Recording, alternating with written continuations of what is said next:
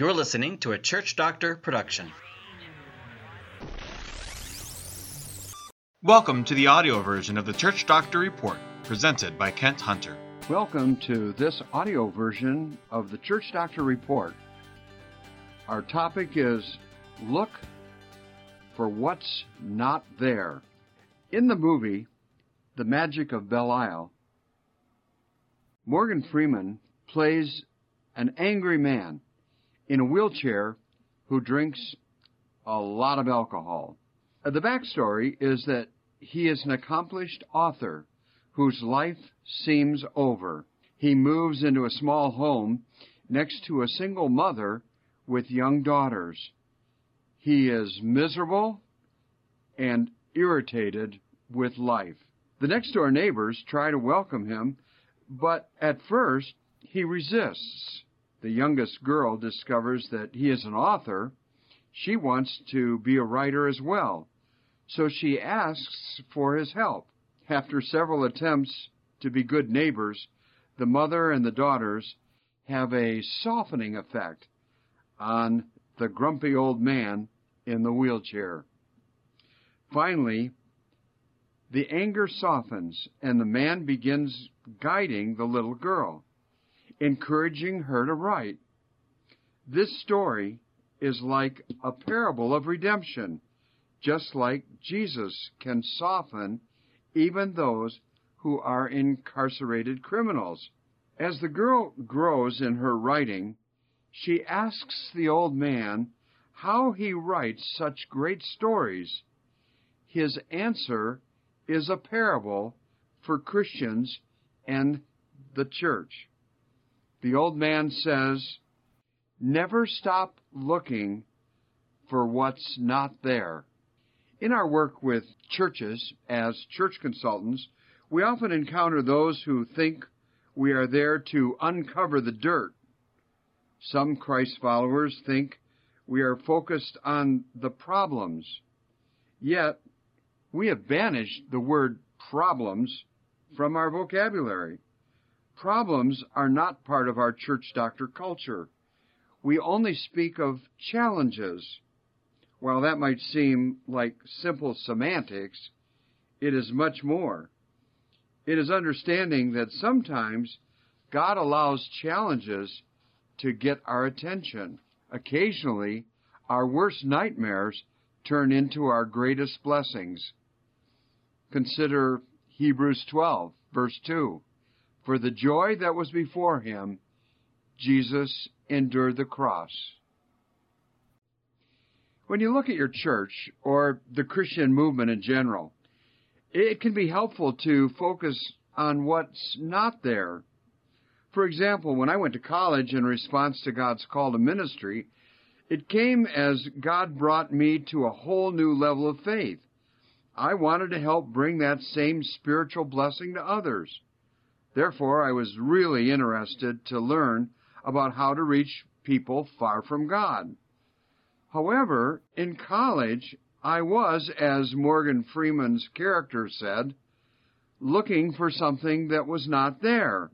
I concluded that it must be something I would encounter in seminary.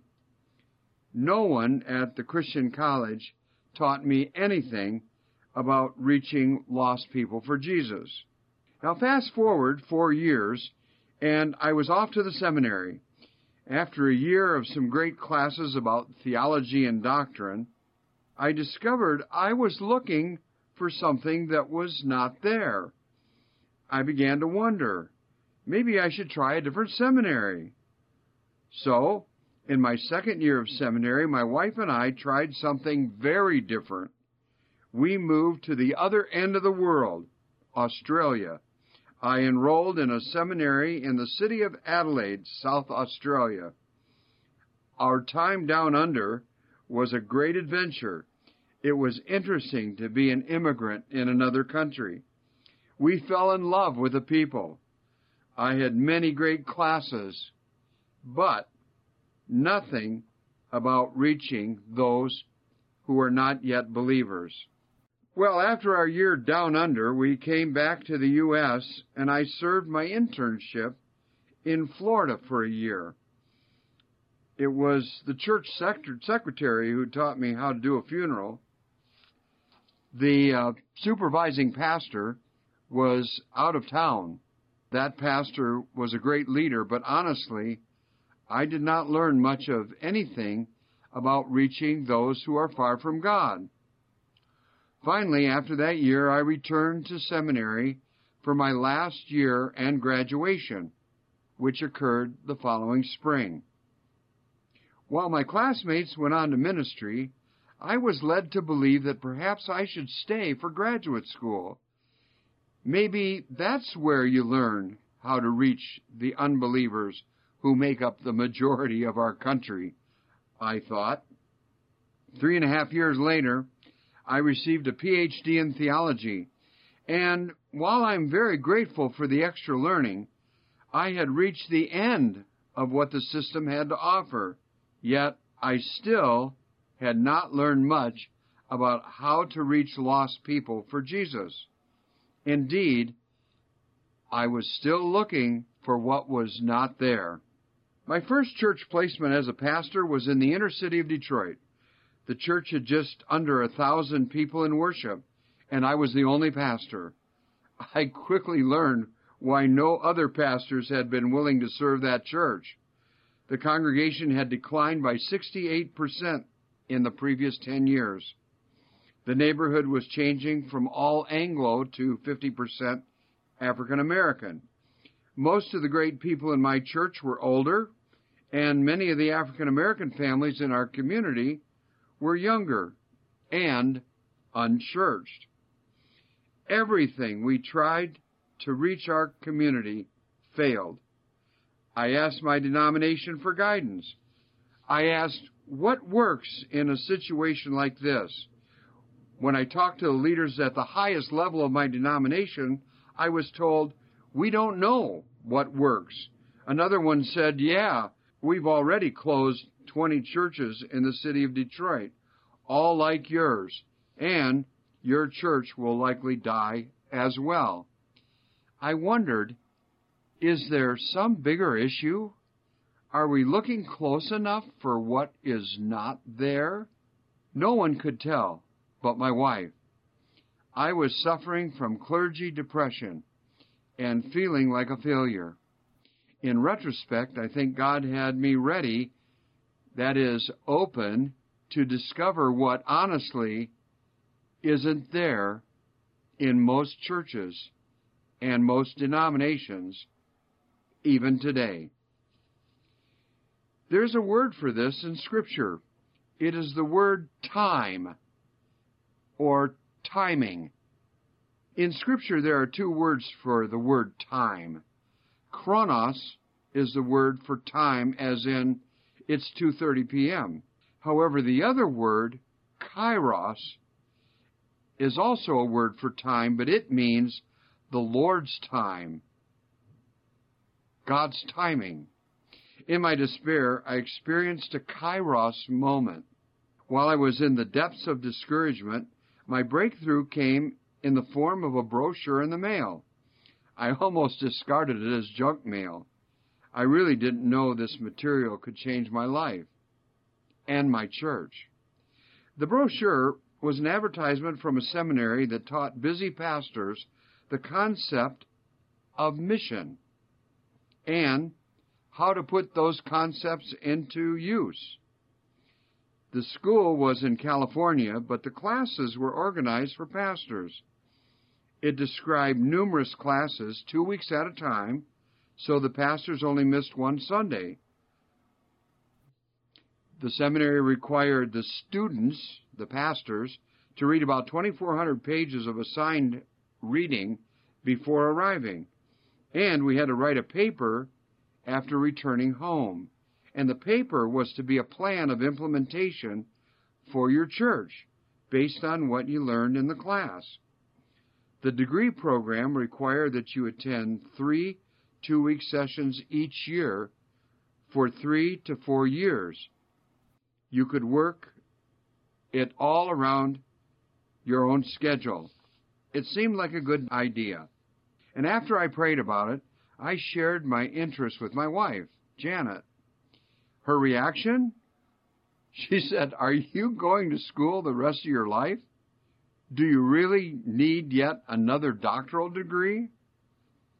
My response was something like this Look, Janet, I'll go once. If it's not what I'm looking for, I won't go back. I used the same explanation with the leadership of my congregation. In so many words, I was honestly saying, I'm looking for what is not there. The end result? I finally learned how to be a missionary to my own country, in my own community, at my own church. Let's think about the church in America. In the U.S., many churches are declining in attendance. Meanwhile, there are some churches experiencing growth. Now, I know some of those congregations are adding people who left dying churches. Yet, others are actually reaching formerly unchurched individuals, those who previously had no faith or any church background. That group now represents the majority of Americans. Around 1935, the Gallup organization started asking a large sampling of Americans about church membership. They have provided this random sampling survey every five years. They ask the question Do you happen to be a member of a church, a mosque, or a synagogue? Now, please understand, this question does not discover if they actually attend a church, just whether they're a member of a church. Well, in the 1960s, the Gallup numbers responding in the affirmative were around 70%. They said, yeah, I'm a member of a church. This year, 2021, it has now dropped from 70% to 47%. This is the lowest number since they started the survey. The message we are losing America. Why? For decades, Church Doctor Ministries has worked with congregations to help them see what is not there. To understand this, look back with me to when I graduated from seminary. In my graduating class, there were perhaps six or seven students who felt called to be missionaries. That meant they were called to serve on the mission field, called by God to be on the mission field, which meant somewhere overseas. Those students, after graduation from the seminary, were required to attend a mission school after seminary. So, what were they taught? They were taught the discipline called missiology, the study of missions. Do you get the point? Perhaps this will help. When our church doctors address groups of believers in various churches, we ask people, who knows a missionary personally? There are usually two or three people who raise their hands, and so we ask them to share with the group about the missionary they know. They go on to tell about some missionary in a foreign country. Then we tell people in the group, go home, look in the mirror, and say, I am a missionary. For many, the first time they look in the mirror, they discover what is not there. In truth, most American Christians and their churches, and even whole denominations, have not looked for what's not there. We haven't grasped what it means to be on a mission field. Consequently, we don't train pastors this discipline of missiology. Therefore, collectively, we're losing America. The same pattern has occurred in much of Europe. The beautiful cathedrals in Europe become tourist attractions. The mission field, not so much. The mission of Jesus isn't there. It isn't taught, so it isn't caught. And so the church declines. You know, when Jesus began his ministry, many Jews didn't get it. Actually, most of the religious leaders, the scribes, and the Pharisees missed the mission of Jesus entirely. They weren't looking for what's not there. If you've seen the first season of The Chosen, directed by Dallas Jenkins, you'll remember the challenges faced by Nicodemus. He was a Pharisee, and most of the religious leaders, honestly, were not looking for what's not there. However, Nicodemus was open to God's movement, and little by little, he came to see Jesus for who he was and is. John the Baptist was in prison. He sent his disciples to ask about Jesus. John was looking for what's not there. John's disciples asked Jesus, Are you he who is to come, or shall we look for another? Jesus said in Matthew 11, 2 through 5, Jesus said, Go and tell John what you hear and see. The blind receive their sight. The message? When the mission of Jesus touches you, you begin to see what's not there. Recently, our leader at Church Doctor Ministries, Tracy Swank, asked me to help teach a missionary outreach clinic at a church she had consulted in Indianapolis. On the drive to the church, Tracy said, I can't wait for you, Kent, to meet Phil. He's blind and he's amazing. well, as we got ready for the workshop, one of the first people to arrive for the workshop was Phil. He introduced himself and we shook hands. And I said, Tracy mentioned I would get the chance to meet you. He then said something I could never anticipate. Phil said, Oh, I'm so glad to meet you. I read every issue of the Church Doctor Report. I love it. Actually, I didn't know what to say. My mind was racing. How does a blind guy read the Church Doctor Report? I thought. So I just said, uh, "Oh, that's great. Uh, I'm glad it's I'm glad it's helpful to you."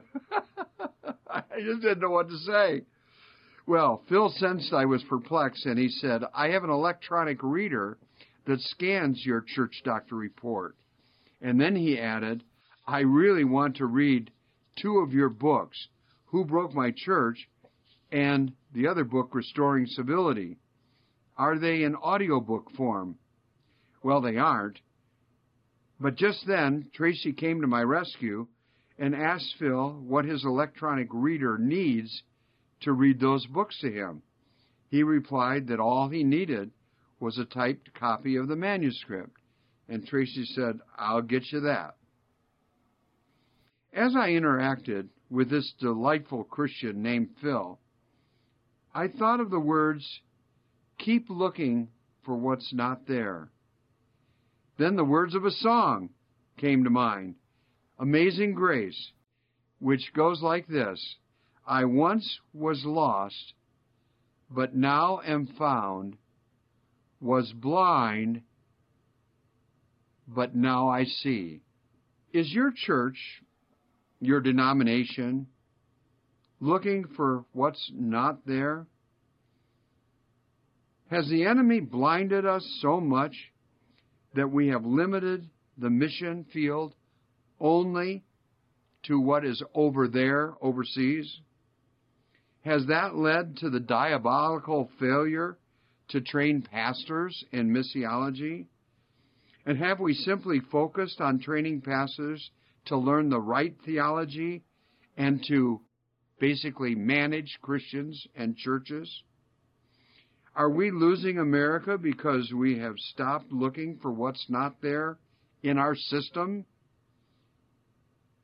Is this the enemy's deception? Does this occur in history when churches slide from mission to maintenance at home only to focus on mission to those who are far away? Decades ago, we at Church Doctors spent hundreds of hours developing practical mission training that could be taught to church staff and those in their congregation, congregational members who are looking for what's not there. In the last 10 years, it has been revised, field tested, and used in many churches with great results. It's called the Send Movement. However, we've come to realize there is uh, an issue behind the issue. If we are really going to turn the Christian movement around, if we're going to turn our nation around, we must focus on what is missing, what we have lost, or what we have misplaced. You see, you can't do what you don't know, and you can't teach what you haven't learned. The enemy is subtle. Perhaps his strategy is to keep God's people so busy with non essentials that they fail to keep looking for what's not there. As for Phil, he loved the missionary outreach clinic, and so did everybody else. Everybody does. And as we left, Phil said two things. He said, You know, during this clinic, I have thought of several people I can tell about Jesus. And then he asks, Are you an Indianapolis Colts fan? I said that I was. And he responded with these very strange words from a blind man. He said, I watch every game. How you describe that, I don't know. But it occurred to me that Phil is not handicapped. He sees what is not there. He is filled with amazing grace. Pray God for that amazing grace, that mission mindset, that opportunity we have as carriers of the gospel to change the eternal history of those who don't yet know Jesus Christ. God bless you. Thank you for listening to the audio version of the Church Doctor Report. If you would like to receive the written version in your email, please sign up by going to www.churchdoctor.org. If you've enjoyed this teaching, please share it with others and encourage them to subscribe. Thank you, and God bless.